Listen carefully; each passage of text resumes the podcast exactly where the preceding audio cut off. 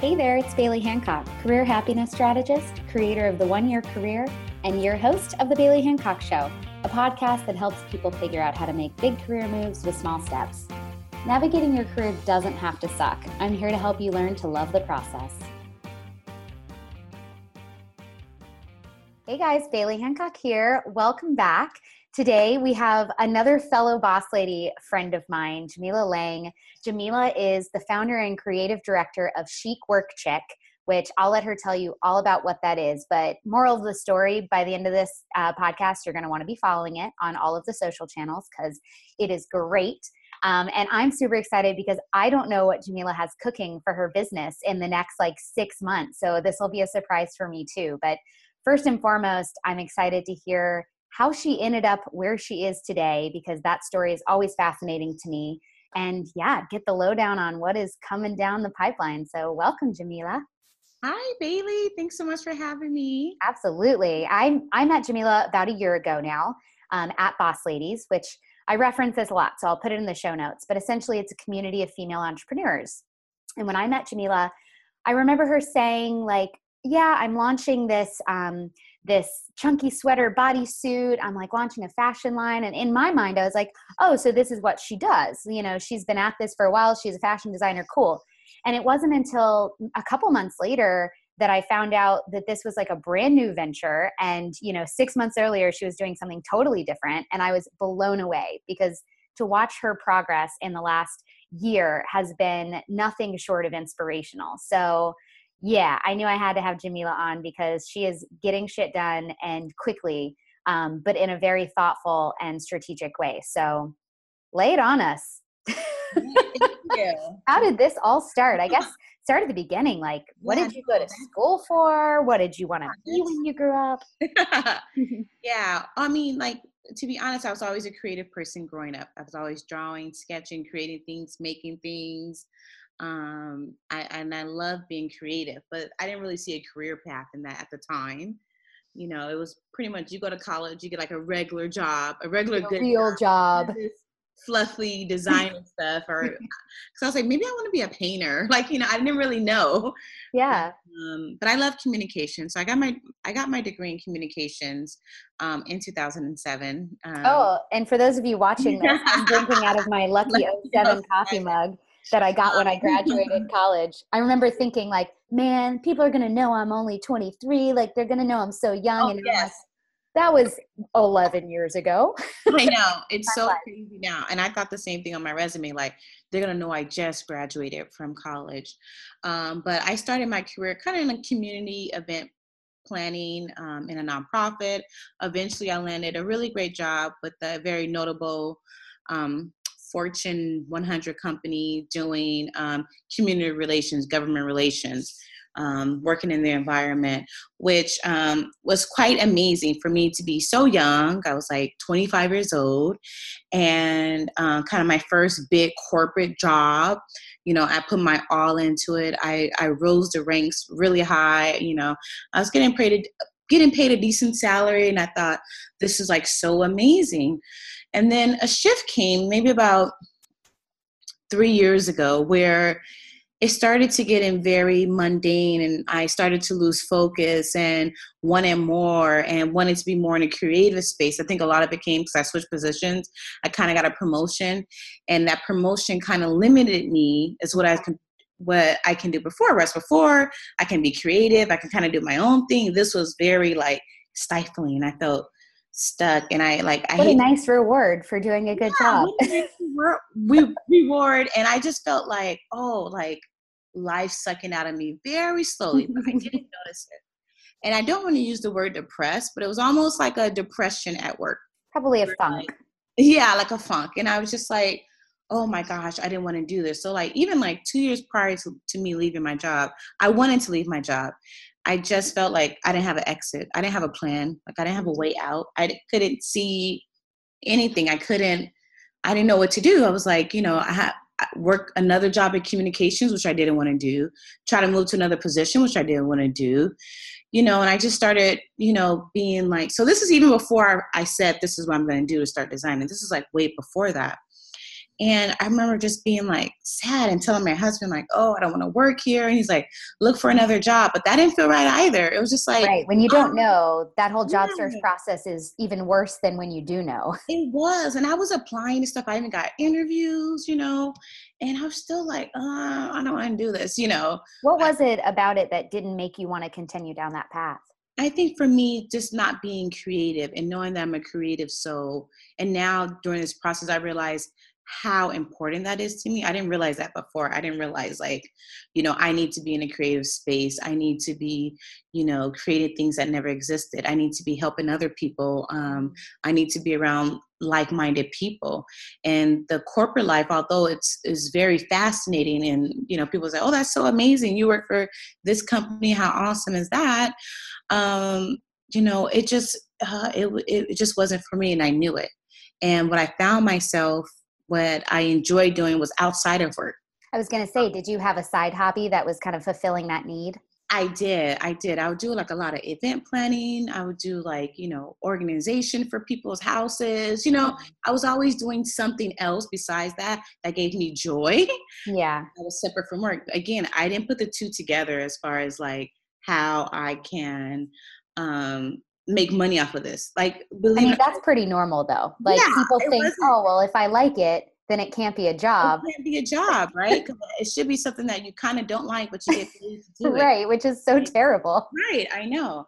I really had to change my whole mindset. So it wasn't until again, I have been trying to think about, you know, um, how to leave my job. It wasn't until this opportunity came from one of our clients who said, you know, um, and I worked with them for many years, about four years. And they're saying, Jamilah, you know, we love you working as for us as our consultant liaison to the company, but we don't like the company you're working for. Oh. What do you think about coming to work for us independently, and you know, I mean, just separately from this company?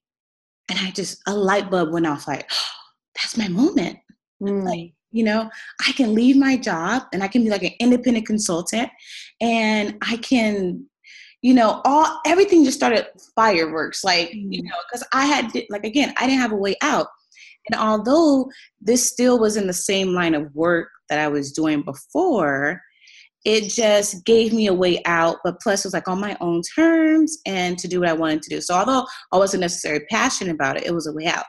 So it was a step. It was a step in the right direction. Sometimes that's all you need.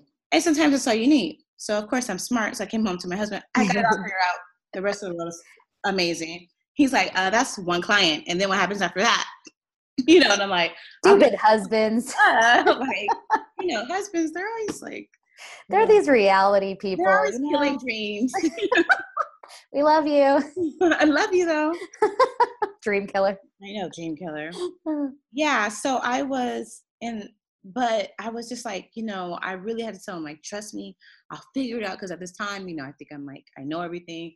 I'm like, I will figure it out. I would get another client, and bada boom, bada boom. So this happened. So within six weeks, I had decided to sign on to this new client, leave my job. I was like plotting my escape before I let them know, I, you know what I mean? Getting all my things in order. And I was trying to figure out how I can do it financially and and whatnot. And so luckily my husband said, okay, you know, because I really convinced him, like, you know me, I will make this work.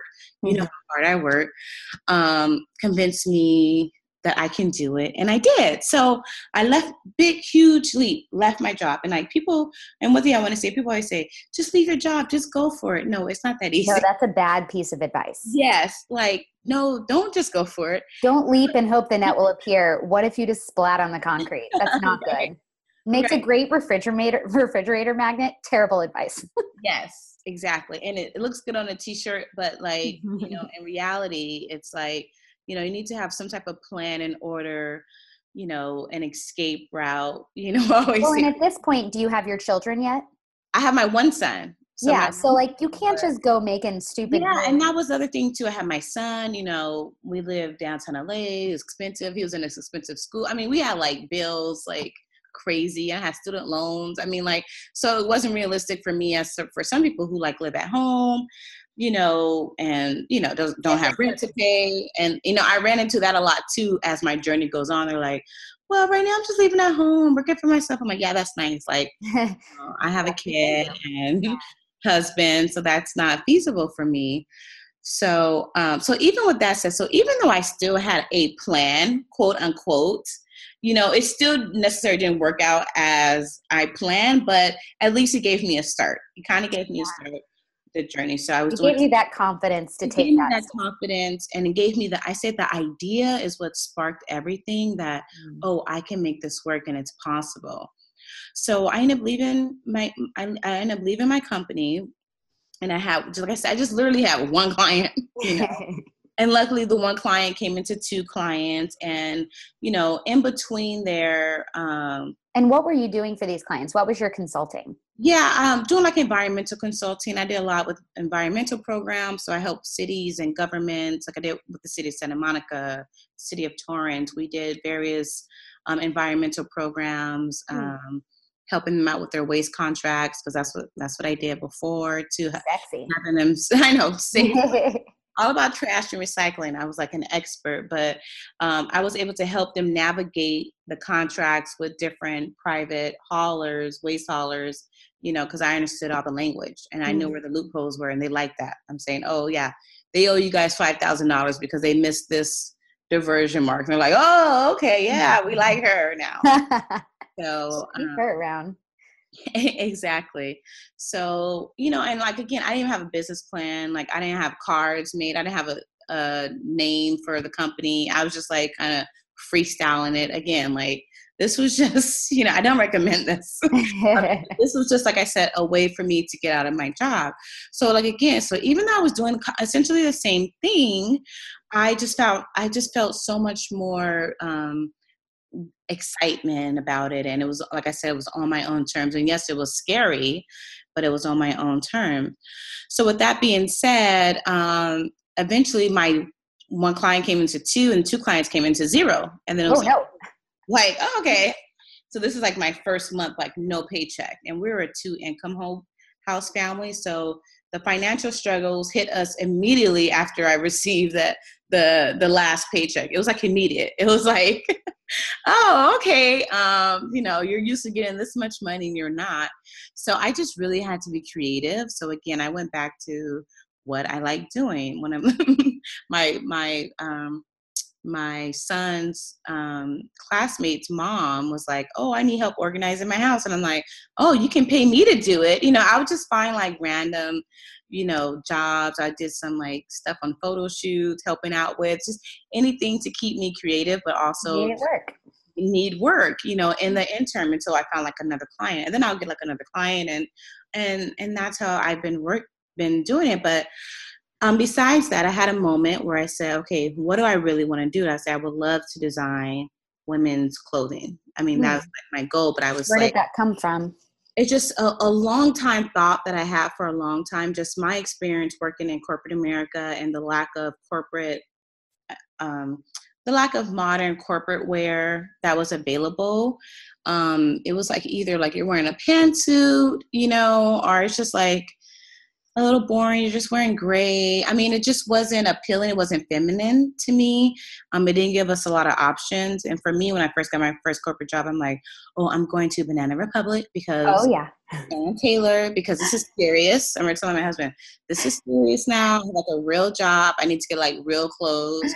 Mine was Express and the Limited. yeah, like we're like this is this is legit now. I had so many pencil skirts, I can't even exactly. tell you. Exactly, like pencil skirts of the woohoo. Oh yeah. Sometimes they weren't like length appropriate. They were too tight. Oh, I'm five feet tall and have like no torso or no legs, so everything's just too big on me, and it looks like a kid dressing up in her mom's clothes. yeah, so you're just walking around the office like it was bad. I looked like a child yeah so it, i mean like uh, the challenges were there. I had the challenges. I'm very curvy so my challenge was like things look too tight on me and too sexy and i didn't want to have that. But being so sexy jamilah. Yeah like i'm wearing a pencil skirt and my ass is like ah there it is you know.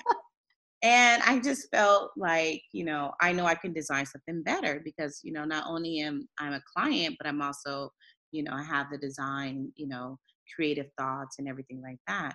So, but again, I didn't know how to proceed. It was like at the same moment. I was gonna say, how do you figure out how do you? I don't have the education. Something? So what I started doing, I'm like, I need to freaking go back to school. And I was like, oh, I do not want to go back to school. Like, you know, at the time I'm like, I'm 32. I don't know if I was 31, 30. I'm like, I don't feel like doing this again. Yeah. I just spent all this other time in school.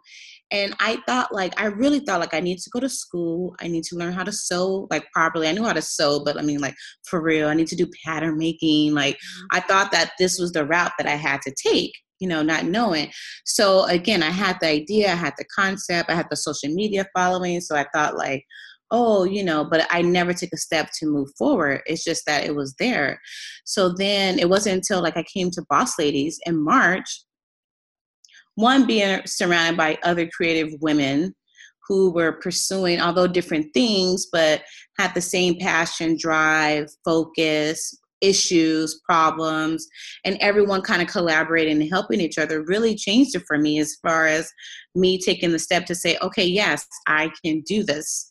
You know so when like i know it was like a short process from like march literally until june to when i created my first product and put it out to everyone. I mean, that's how fast it was.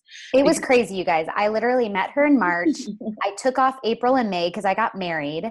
And then I come back in June and this chick has like a whole freaking Kickstarter and a real product. And she and I'm like, whoa, that was fast. It was super fast. And so how did that happen? You obviously didn't go back to school. So how did you get around that? I didn't that? Go back to school. Um, it just it was just kind of um, things in place. Remember, but again, I would say I had the idea and I had the concept already, so that kind of helped me. But then it led me to meeting one person who said, "Oh, you should talk to this person. Go talk to this person." I ended up meeting like this knitwear expert phenom who does stuff for Ralph Lauren and Donna Karan and you know is amazing was like you know I want to work with you. Like she said I only work with four people a year but you're going to be my fifth. And like wow. you know because my she loved my idea. I have this idea for a chunky sweater bodysuit and um, she was like it's just phenomenal and Which, let me map that out what that is for you guys because i did not understand it when i first heard it and then i tried it on. It's literally a bodysuit so it like sucks everything in on the bottom and then on the top from your waist up it's a really cute chunky sweater. So you can actually like make it look like it's tucked into a pencil skirt or pants while it's sucking everything in in the right places and it looks so chic and so good. I was so impressed with it when I tried it on. I was like, damn, Jamilah, I want five of these. Let's do this. So that's what a chunky sweater bodysuit is for those of you trying to wrap your heads around that. Yeah, like what? I know the name is crazy. It's a lot of words. Yeah, but I had the concept too, just because of my issues trying to tuck in sweaters and, and my skirts and my pants and everything is so bulky. And I'm like, mm-hmm. you know, it's it's so simple. It's, it's so, so ingenious. And you know, I love it. So you so think I, having that idea ready to go was what helped you kind of skip the learning process a bit? I think so. I think so. I think one having that idea and ready to go and and knowing that, but two meeting the right people and people I say, "Oh, I just met some right some right people." I mean, that's hard too.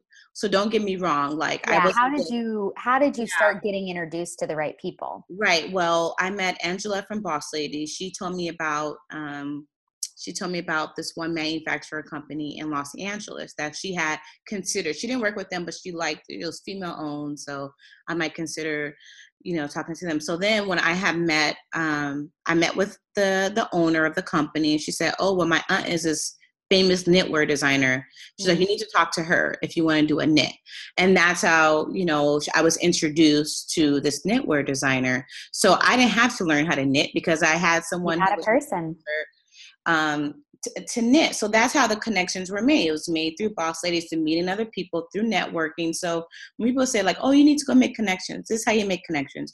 You get out, you network, you let people know what you're working on, and you have to be clear about what you are working on and what you need from people. Right, exactly, it's and so important. lead you to where you need to be.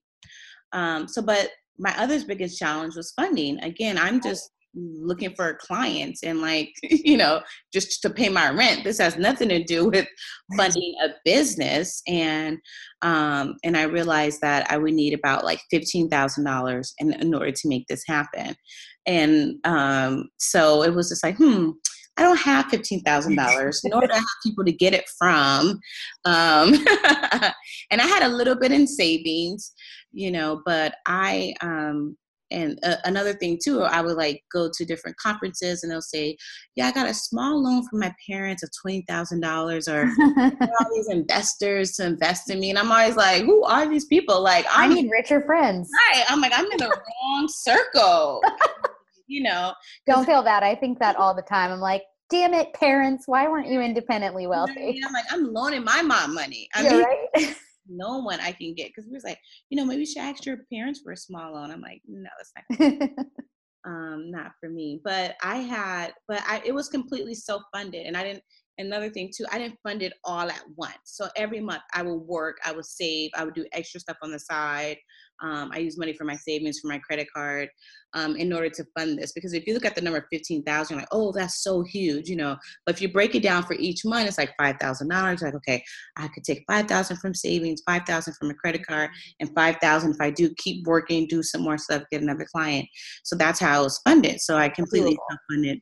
Yeah, it was doable. I think um, too, because when I first did the number, I'm like, well, there's no way I'm gonna like get all this money. But isn't that the way everything goes? At first glance, it looks insurmountable and massive. And then when you really start breaking it down, it's just a series of smaller pieces. Yeah, no, really. And that's and that's where you have to do it too, because everything can become very overwhelming. I mean, like, have you ever listed out all your bills? like, oh yeah, I forgot that little, oh, my gym bill. You know, you forget yeah. like, whoa, this is a lot. You know what I mean? But you know, it's taken out in increments throughout the month. So right. it's it's kind of a different situation. Yeah, situation. that's the, I mean, to to go back to like this is what the whole podcast is about, right? The one year career, make big moves with small steps.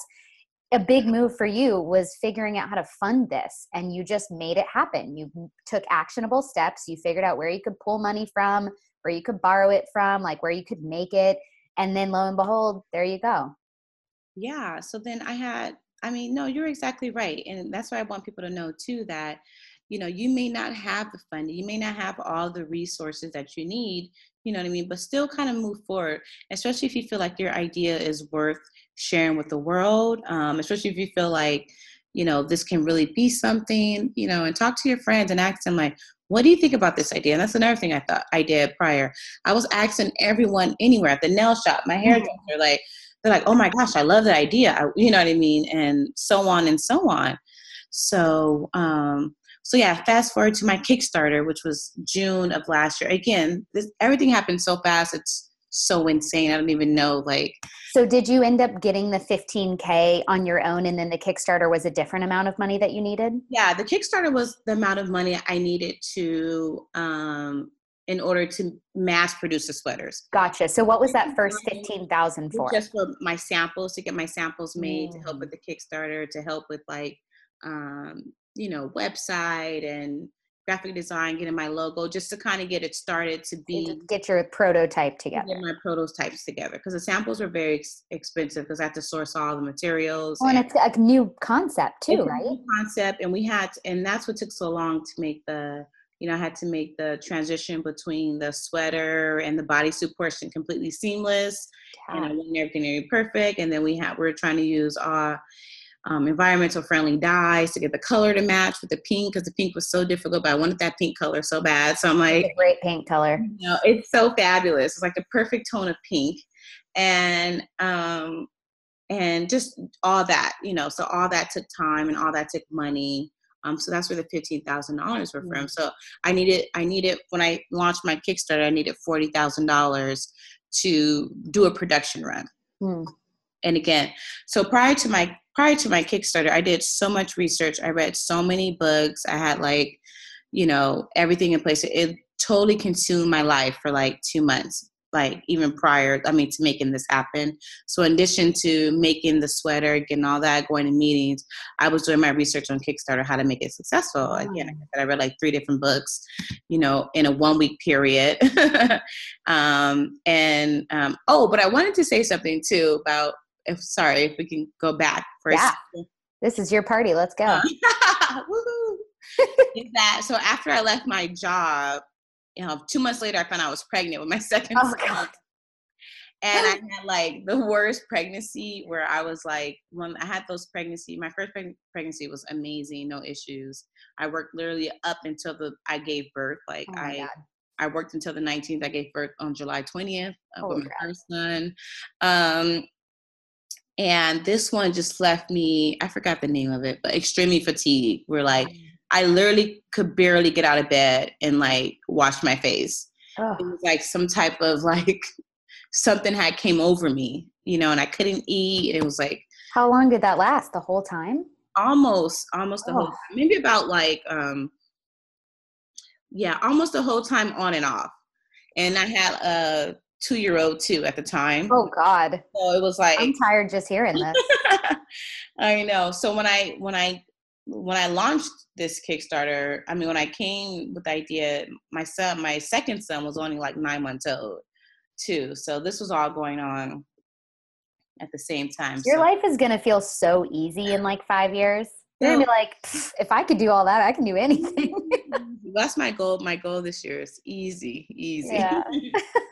um, Wow. So I did all the I did all the research for Kickstarter. I had everything. I had a good social media following at the time. I had like around fifty thousand. Wait, so yeah, we haven't talked about Chic Work Chick and when that showed up. hmm So Chic Work Chick, um, really it started um, as an Instagram page. I used to post pictures of my outfits. It was like So really, how long has that been going on? that had been already going on for like two years How prior. funny. Did that even clue you in at all to what you might end up be doing? No, no. Again, like I couldn't make the connection. It's like all of these flashing signs, and you're like, do do do do do. do like Jamilah. People want to see what you got. Like people are curious. People like your aesthetic. People like what you're posting. I didn't see that, and you know, and I had fifty thousand followers, and it was like, oh, okay. Nothing to sneeze at. Also, nothing, nothing. for a side thing that I you're not even looking at as like a revenue stream. That's It incredible. was well, I was getting some sponsored posts, and I didn't realize I was getting sponsored posts until someone hit me up to say, "How much do you charge for a post?" And literally, I said fifty dollars, and they're like, "Okay, give me three. And I'm like, "Oh, like I didn't know." I'm like, "Oh my gosh!"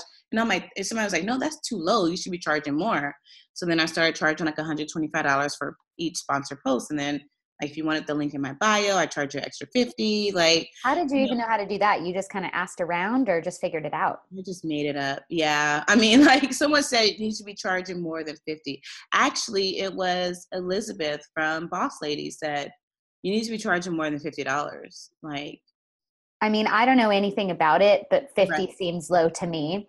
Yeah, Yeah. it's funny. It's one of those things. I think people forget how much we make up as we go, both in your career and personally. Like, we're all just figuring this stuff out as we go. And there, you know, for a lot of this stuff, like social media, this is less than a 10 year old industry, really. Like, Yeah. just now, around about now 10 years, where it's been a business thing. mhm. So we've been making up a whole new industry as we go this whole time. So I'm always fascinated by like, how did you know? Oh yeah, I made it up. That's usually the answer. Made it up. I didn't let them know that I didn't know. No, fake it till you make it is real. real. So and and so that that helped out too with additional um revenue income. That definitely helped supported my Kickstarter efforts. I was trying to I I was doing I got to a point where I was doing so many sponsored posts that I had to slow down because it started becoming spammy. Sure, it wasn't your stuff anymore. yeah, you have to be strategic. So you Yeah. have to kind of you know, no, but I did so many in May because I was trying to get as much money as I can before June. But yeah, so Well, and that's such an easy little revenue stream, right? it is. It was very easy, and um, you know, Makes you mad at all the times you work your ass off for low money. And then there are those times where you're like, I did almost nothing and they paid me more than I've ever made before. It took four minutes out of my life. And, you know, because once I realized it was a revenue stream, I, then I started hitting up brands up and I started working with smaller brands and stuff like that too, which was really great because I like promoting them and they were a smaller brand. And Well, and whether you realized it at the time, you're building this incredible network of people in the fashion industry that, like, I'm sure if they haven't already come in handy, they will. yeah, they will. And another thing too, what I didn't realize, like people really focus on the numbers for social media. Like even like this one company like sent me like a threatening email saying like I, and mind you, I don't even have a brand or anything yet. And they're like already scared of me. they're like, oh, you're using this term and this term is our term. I'm like, I don't even have anything. What are you talking about? What are you going to sue me for? you guys are nervous. Yeah, that's good though. That's a good sign that you're I onto know, something. I know. So I was like, hmm, maybe I'm onto something. But Mhm. um, but yeah, so it, everything kind of just came together. Um, so when I launched my Kickstarter in June, I, I launched it with such high hopes. I mean, I thought, oh my gosh, this is a genius. Um, you know, I need to sell so many sweaters and everything. My first week went amazing.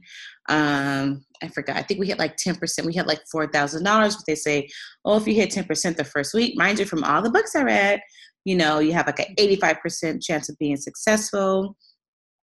And it pretty much went stagnant from there. Nothing happened. Nothing.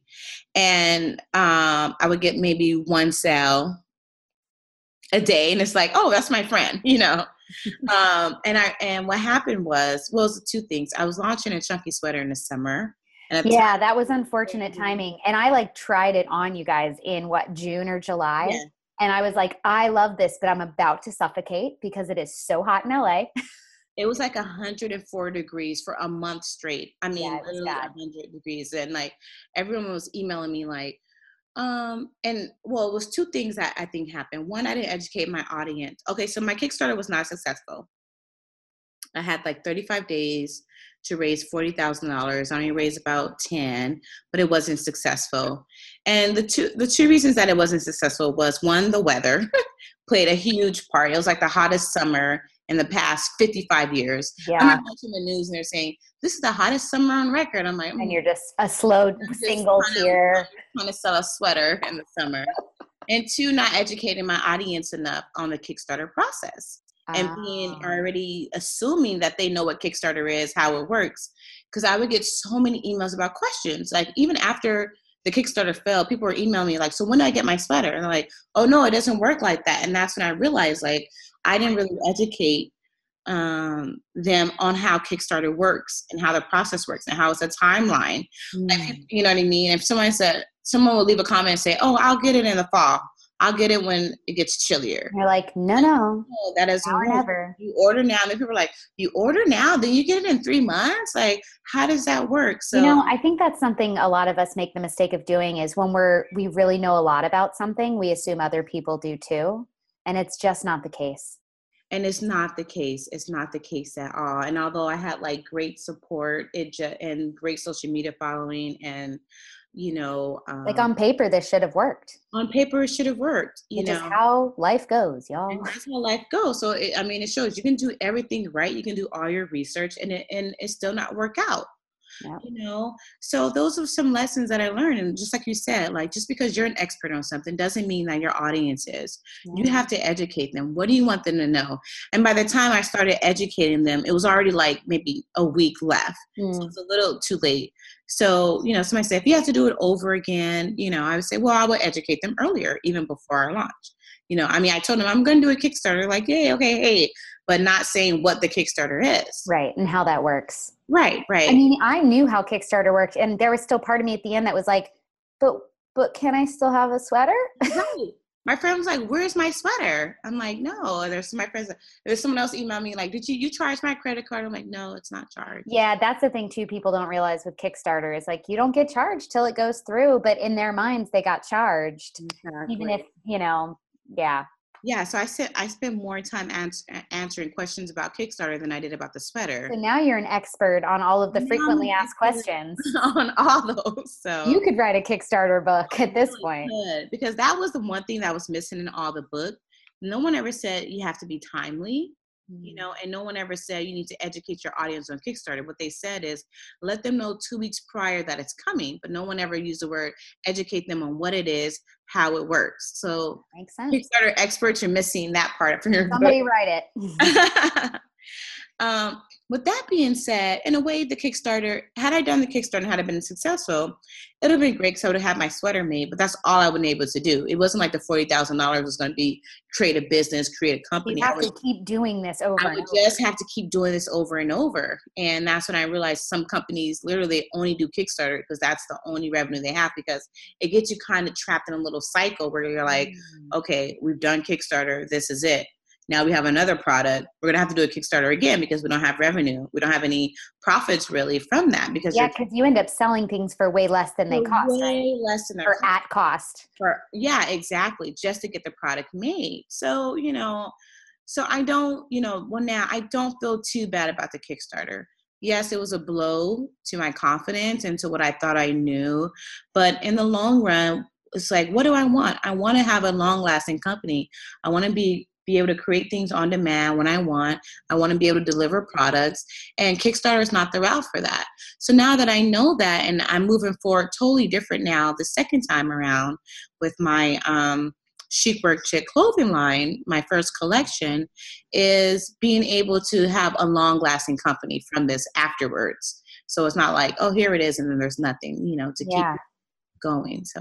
Mm-hmm. So what's that process been? Because I feel like you know, you kind of went into like a mini hibernation. You're like, okay, this happened, got to learn from it. What am I going to do next? So it's been quite a few many months now. What's uh what's the plan for building this sustainable, long-lasting company? Yeah, well, right now I'm in the process of designing and creating my first workwear collection. It's a seven-piece collection that is black, all black and white, Ooh. minimal, chic, amazing. Wait, is the chunky sweater bodysuit in there? kind of, sorta. I'm okay. adding a version of it. A version of it. Okay. So I'll take um, it. Thank you.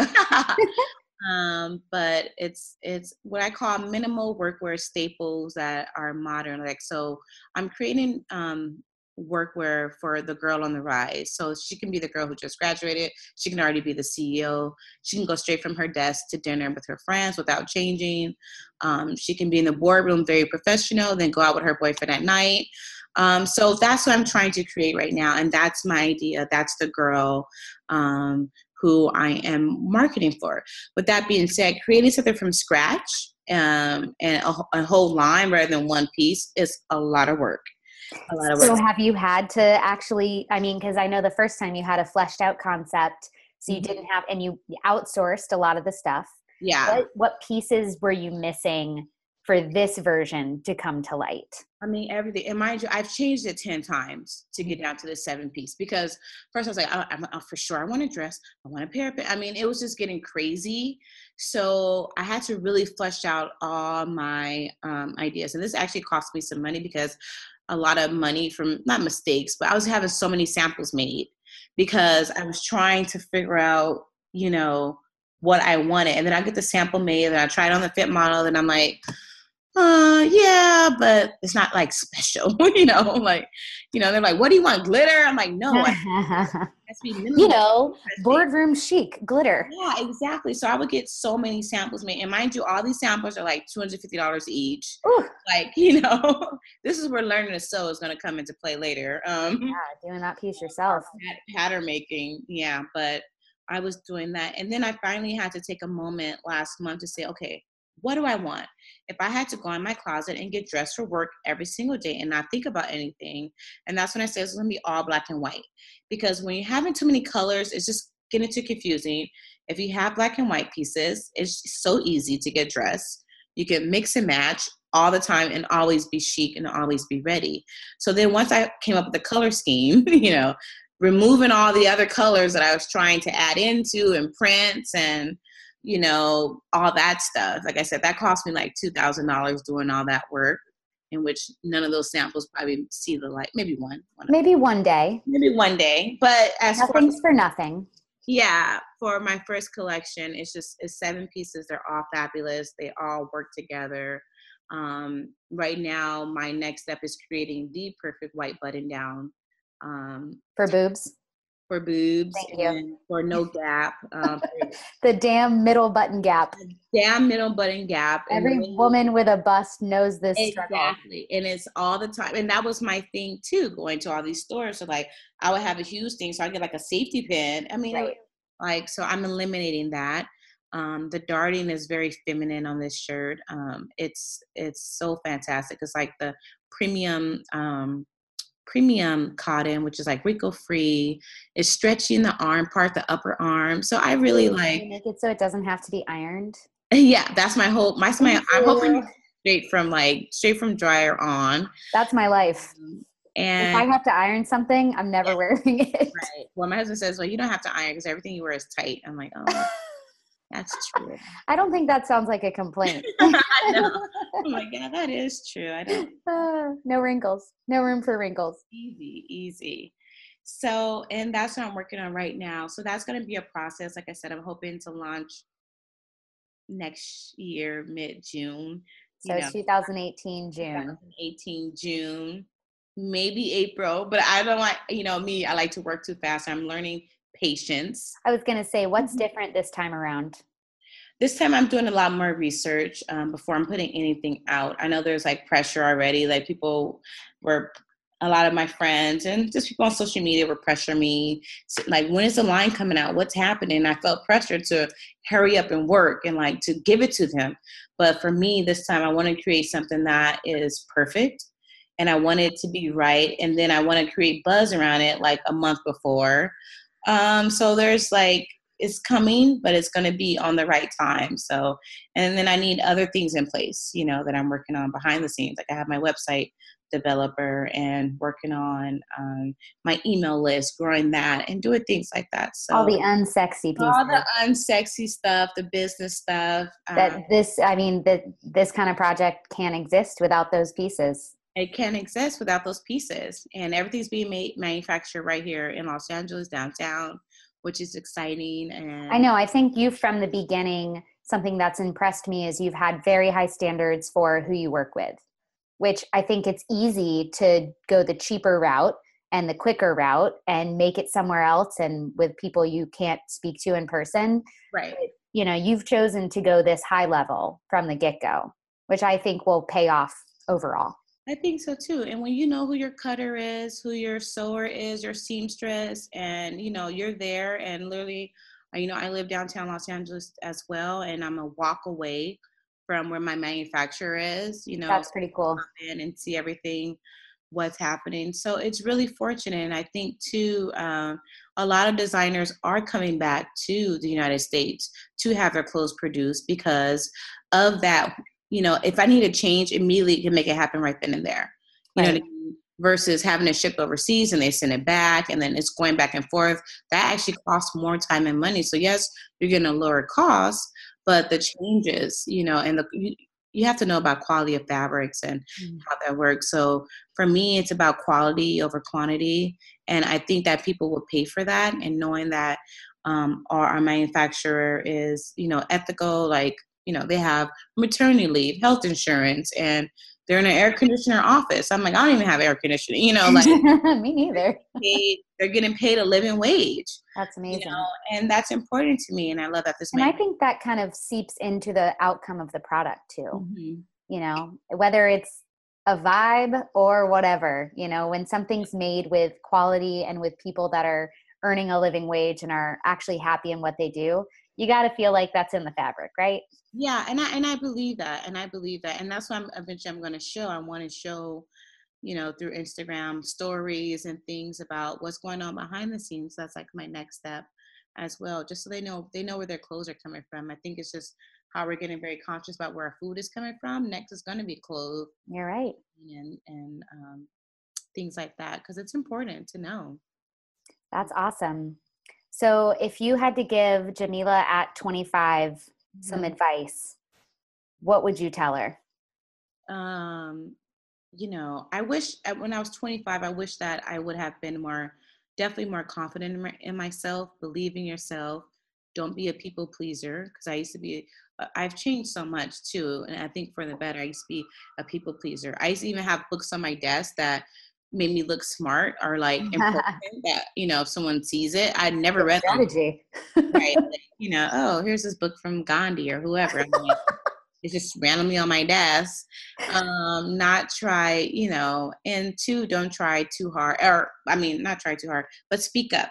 A lot of times, you know, I would be in the boardroom and I wouldn't speak up, and I was the smartest person there, and they'll be saying these dumbass ideas, and I'm like, this is so dumb, but I'm in this room full of all white men. And what do I say at 25? I'm like, oh, Right. Oh, yeah, that's great. I think we should go for it. Knowing in my mind, I'm like, that's so dumb. That's never going to work. You know, I wasn't bold enough to speak up because, again, I'm 25. I'm black. I'm a woman. I don't know. You know, this is my first, you know, corporate job. And, you know, so I wish that's I would. intimidating as hell. Exactly. So I, I would, I would tell her, Jamilah, speak up. It'll be okay. You're mm-hmm. right, but you may be wrong. You know, but I think overall it'll be okay it'll be okay. That's just some good life lesson for all of us at any age is it's gonna be okay. It's gonna be this too shall pass, nothing's forever, good or bad. Yeah. I think that's super important. Well, I continue to be impressed as hell by you, and I am first in line when this line comes out. Whenever the hell that is, no pressure. Take your time, do it the way you want to do it. Put all that time and love and new knowledge you're gaining. I think that's a cool thing too, because you know worst case scenario this doesn't end up being the thing you work on for the next five to ten years but you've just gained so much new knowledge that you had no idea about even two years ago. So that's really cool. No thank you so much. Thank you bailey for supporting me. You've been so awesome and i'm so grateful to even call you my friend and uh same. You're you're Thanks, Jamilah.